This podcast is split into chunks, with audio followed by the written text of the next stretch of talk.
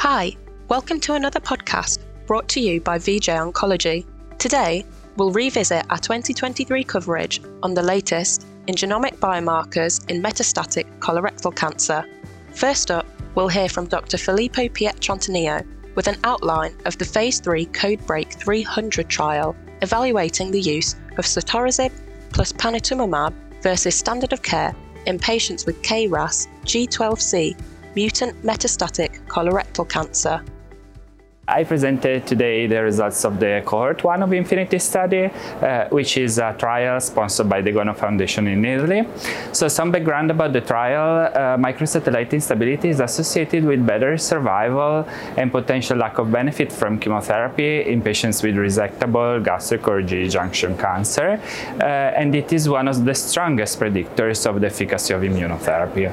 Um, also, we know that a single dose of tremelimumab added to durvalumab durvalumab um, is uh, able to induce a higher T cell expansion uh, and is approved for patients with uh, hepatocellular carcinoma. so in early stage disease for gastric cancer, the activity of immunotherapy is even higher as in most GI cancers.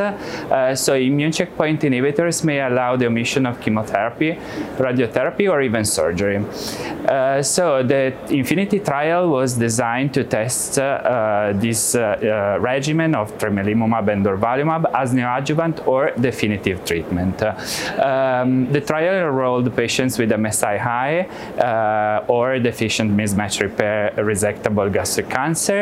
Uh, patients were treated with this regimen and for three months, and after disease restaging, patients in cohort one received surgery and standard follow-up, whereas now the results have been evaluated by an independent data monitoring committee, and enrollment in cohort 2 has started to evaluate this regimen as non-operative management strategy. So the results of cohort 1, the primary endpoint was pathological complete response associated with negative minimal residual disease before surgery. Uh, so uh, among all evaluable patients, uh, we enrolled 18 patients, but the evaluable patients were actually 15. Uh, the PCR rate was 60% uh, and the rate of uh, complete major to complete pathological response was 80%. So quite encouraging for a subsequent uh, uh, non-operative management cohort. The treatment was well tolerated, so no um, major safety issue uh, were reported, and also the quality of life was maintained during treatment. So basically this trial is important because we have now more data in, in MSI high gastric cancer demonstrating uh, the safety of uh, immunotherapy combination and also the promising eradicating activity of these regimens uh, uh, with potential future application for um, non-operative management. Uh, of course, we know that larger studies are needed, but soon this regimen will represent a standard of care, even if we still don't know the optimal combination, treatment duration, and the treatment goal, of course, whether it is neoadjuvant or non-operative management uh, uh, organ preservation strategy. Uh, so now the uh, enrollment in cohort 2 of Infinity trial is ongoing after the EDMC evaluation and the protocol amendment to exclude T4 tumors because we observed a very low PCR rate in the T4 subgroup, so we excluded the, these patients for the future non-operative management strategy. Next up, identifying patients likely to respond to treatment is crucial in so many cancers. So, how can we implement this in metastatic colorectal cancer? Dr. John Strickler discusses an exploratory analysis following the Phase 2 Mountaineer trial using genomic alteration to predict patient responses to tucatinib plus trastuzumab in HER2 positive metastatic colorectal cancer. The Mountaineer trial was a study conducted to evaluate the activity and tolerability of tucatinib and trastuzumab for patients with HER2 positive metastatic colorectal cancer.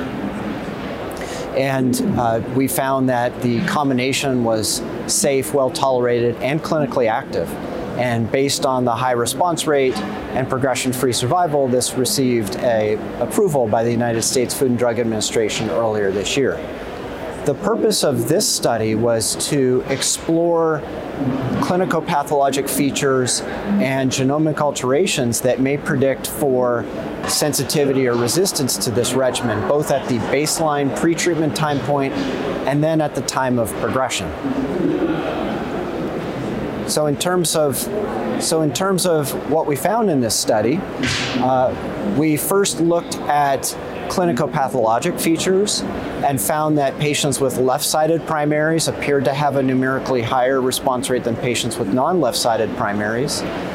We uh, found that anti-EGFR therapies did not pre- predict for sensitivity or resistance, so it appeared to have no impact on response rate whether or not a patient had received that in the past.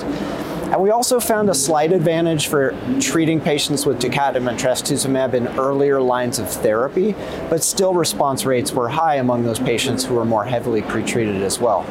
When we looked at genomic factors in the baseline pretreatment tissue, uh, there were really no amplifications or mutations that appeared to predict for resistance. And we noticed that response rates remained high even in patients who had ERBB2 mutations at baseline. And then when we looked at circulating tumor DNA, we had some surprising findings. We were expecting that KRAS and NRAS variants would predict resistance to tucatinib and trastuzumab, but they didn't in our data. Response rates were about the same, and we think that was mainly because they were subclonal in nature and didn't appear to impact response. In fact, one patient with an NRAS subclone had a response that lasted over three years. So we found a number of uh, interesting factors that can be used to guide our practice. Sticking with who can benefit from specific treatments, Dr. Ardaman Shergill discusses several recent studies in assessing the value of anti EGFR therapies as first versus later line treatments in metastatic colorectal cancer. My argument was based in value of care. The prospective phase three randomized study that we have that justifies using anti-EGFR therapy in left-sided RAS wild type is the paradigm study. But if we look at those data closely, the difference in survival between the two arms is only about three and a half months. The progression-free survival, which is the, the time that patients are on the first line therapy, is equivalent, 13 and a half months or so. Um, however, if you look closely at later lines, which we have to do in when we're looking at overall survival, you look at what patients got after the first line therapy, about half the patients, so 45% of the patients in the bevacizumab arm never received EGFR therapy. So these are the left-sided RAS wild-type patients who never saw an EGFR agent, anti-EGFR agent in during the entire course of their treatment. So my question then is, is the dis, is the difference of three months because the patient never saw an anti-EGFR therapy, or is the difference because they never saw it in the first line setting? We do look at data in subsequent settings. Um, you know, I shared data from the Strategic One trial and older Canadian study where anti-EGFR agents are given in third line for patients um, after starting, you know, left-sided RAS wild type. Um, included in those populations, but also, you know, in one of the studies, other patients were included. Um, and those patients, once they receive anti-EGFR therapy in the third line setting, we actually see, you know, in the Canadian study, there was a survival benefit of about three months compared to best supportive care. Um, it was four to five months in that study. In the strategic one study, there was no difference in survival between the two arms. And so I, I, think, you know, it really begs the question of this benefit that we're seeing is that is that because of a lack of use of anti-EGFR therapy in paradigm or, you know, because they got it in first line therapy. So then then we have to wonder, you know, because I'm arguing based on value, is there value? Is there any harm in doing it in frontline setting? And that's where I talked about some of the toxicities. You know, the, the grade three rash that we see was significantly higher, obviously, in the anti-EGFR arm. And and I, um, you know, I shared what that looks like. It can be very debilitating for patients, especially if you know if it's facial and very visible rash. Um, th- there are other toxicities like diarrhea, electrolyte abnormalities as well, but the the rash is significant. And you know, to think about a patient who has a patient patient or you know people facing job like sales or you know anything like that, um, that that patient will not be able to function, and we have to think about this benefit of three months, which could be offered later or you know this toxicity which may actually you know influence how they how they function the quality of their life maybe their livelihood maybe their income you know the the psychosocial effects of it um, why not push that toxicity to later? The second part of the toxicity argument was financial. You know, the anti-EGFR agents are much more expensive than the bevacizumab biosimilar that's available. I also show data for triple therapy, even if we are using uh, FOLFIRINOX, you know, for a patient who we are thinking maybe maybe want to convert to resection. Um, even with the um, growth factors, the cost is less than that of an anti-EGFR agent. So benefit of maybe three months at best. That's the data we have so far, and I'm questioning that significant toxicity, which is, you know, visible, significant toxicity that can affect quality of life, more expensive, and a question of maybe detriment for conversion to to chemo uh, conversion to resection if a patient actually has resectable disease. Those data were shown in the Cairo 5 study. The toxicity was higher. The resection rate or R0, R1 resection rate, was not necessarily higher in patients who had left sided RAS wild type disease, either received chemo with bevacizumab or chemo with anti-EGFR agent. Patients had deeper responses with anti-EGFR agent. However, or, and the response rate was higher, but that did not look like they they that did not convert to having increased R0 resections or R R1 resections. Um, in fact, the toxicity was much higher, including two deaths in the anti-EGFR arm.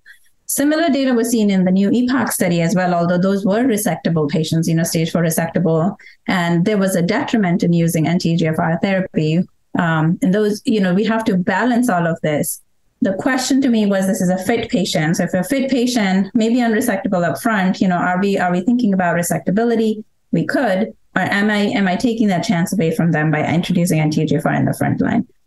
So I think it's it is one option for um, RAS wild type left sided patient. I don't think it's the only option. I definitely don't think it is the most essential option for patients on the left side. And it, this has to be, you know, a conversation with the patient, the risk and the benefit, and and what the patient would want eventually. Finally, Dr. Benny Johnson evaluates the use of circulating tumour DNA to monitor minimal residual disease, or MRD, status and highlights the importance of finding this standard of care. The idea of identifying minimal residual, disease in colorectal cancer is, is extremely exciting. And the majority of our patients, you know, now with the increased rise in young onset colorectal cancer, we're having a tremendous amount of patients that are still in the prime of their careers, um, developing uh, or, or, actually uh, uh, rearing young children. And so they don't want to have the impacts of traditional chemotherapy, uh, the neuropathy that we often, uh, that patients often experience with more traditional approaches. So offering novel immunotherapy combinations that are much more tolerable tolerable in this setting makes a whole lot of sense. The difficulty, though, is in a minimal, minimal residual disease setting or an MRD setting, um, when we find ctDNA positivity, we alert the patient of this, and this is an exciting thing to say, hey, we, we see cancer uh, microscopically before it actually develops on a scan. But what do we do about it? There's no standard of care in terms of what to do. And so there's a tremendous amount of research efforts to say, well, what is the best way to intercept this, uh, this, this finding? Um, and so that could be traditional chemotherapy, uh, that could be immunotherapy combinations, but this is all under the umbrella of, of clinical trials. None of this is standard of care. And so we have, we at MD Anderson, we have an intercept program that has a multiple array of, or a portfolio of clinical trials that are really kind of speaking to how to treat MRD for colorectal cancer patients after they've completed all of their stage three treatment and metastectomy for, for, um, for liver or lung metastasis. And so it's, it's exciting because we have these clinical trials that are trying to answer the question. But having put a few patients on some of these protocols, we realize at the end of treatment, you know, if we do a um, say we, we, offer a patient a trial for six months of therapy, you know, we're following ctDNA clearance rate. That's how a lot of these, these trials are being um, developed or designed. Um, and at the end of six months of therapy, we may have cleared patients, or we also end up finding some patients still have a low level of allele frequency picked up. And so what do we do for those patients? Do we move them on to another clinical trial, or do we um, put them on maintenance chemotherapy. There's just a lot of questions that still remain, and whether or not ctDNA clearance rate is an adequate um, surrogate for, for overall survival. That yet is still to be determined. And so I think it's exciting. You know, I'm putting patients from one MRD trial on to the next if they don't completely clear their ctDNA. But it's also pretty exciting to see the CT dynamic changes where we're seeing high allele frequencies out of the gate with nothing on a, C on a CT scan and having this option for patients to do something very different, very cool intercept the cancer and then change maybe the trajectory of their course. But the long-term data is still you know, being generated as we speak, and whether or not we're um, making a difference in patients' outcomes or, or is yet to be determined. I think we are, um, but, uh, but it's, it's still a lot that, that remains to be, to be discovered. Thank you to our speakers, and thank you for listening to this podcast. Make sure to subscribe on Apple, Podbean, or Spotify to keep up with the latest updates in oncology and access exclusive interviews and curated conference coverage. If this topic interested you, please visit our dedicated page on genomic biomarkers in metastatic colorectal cancer, found in the description. See you next time.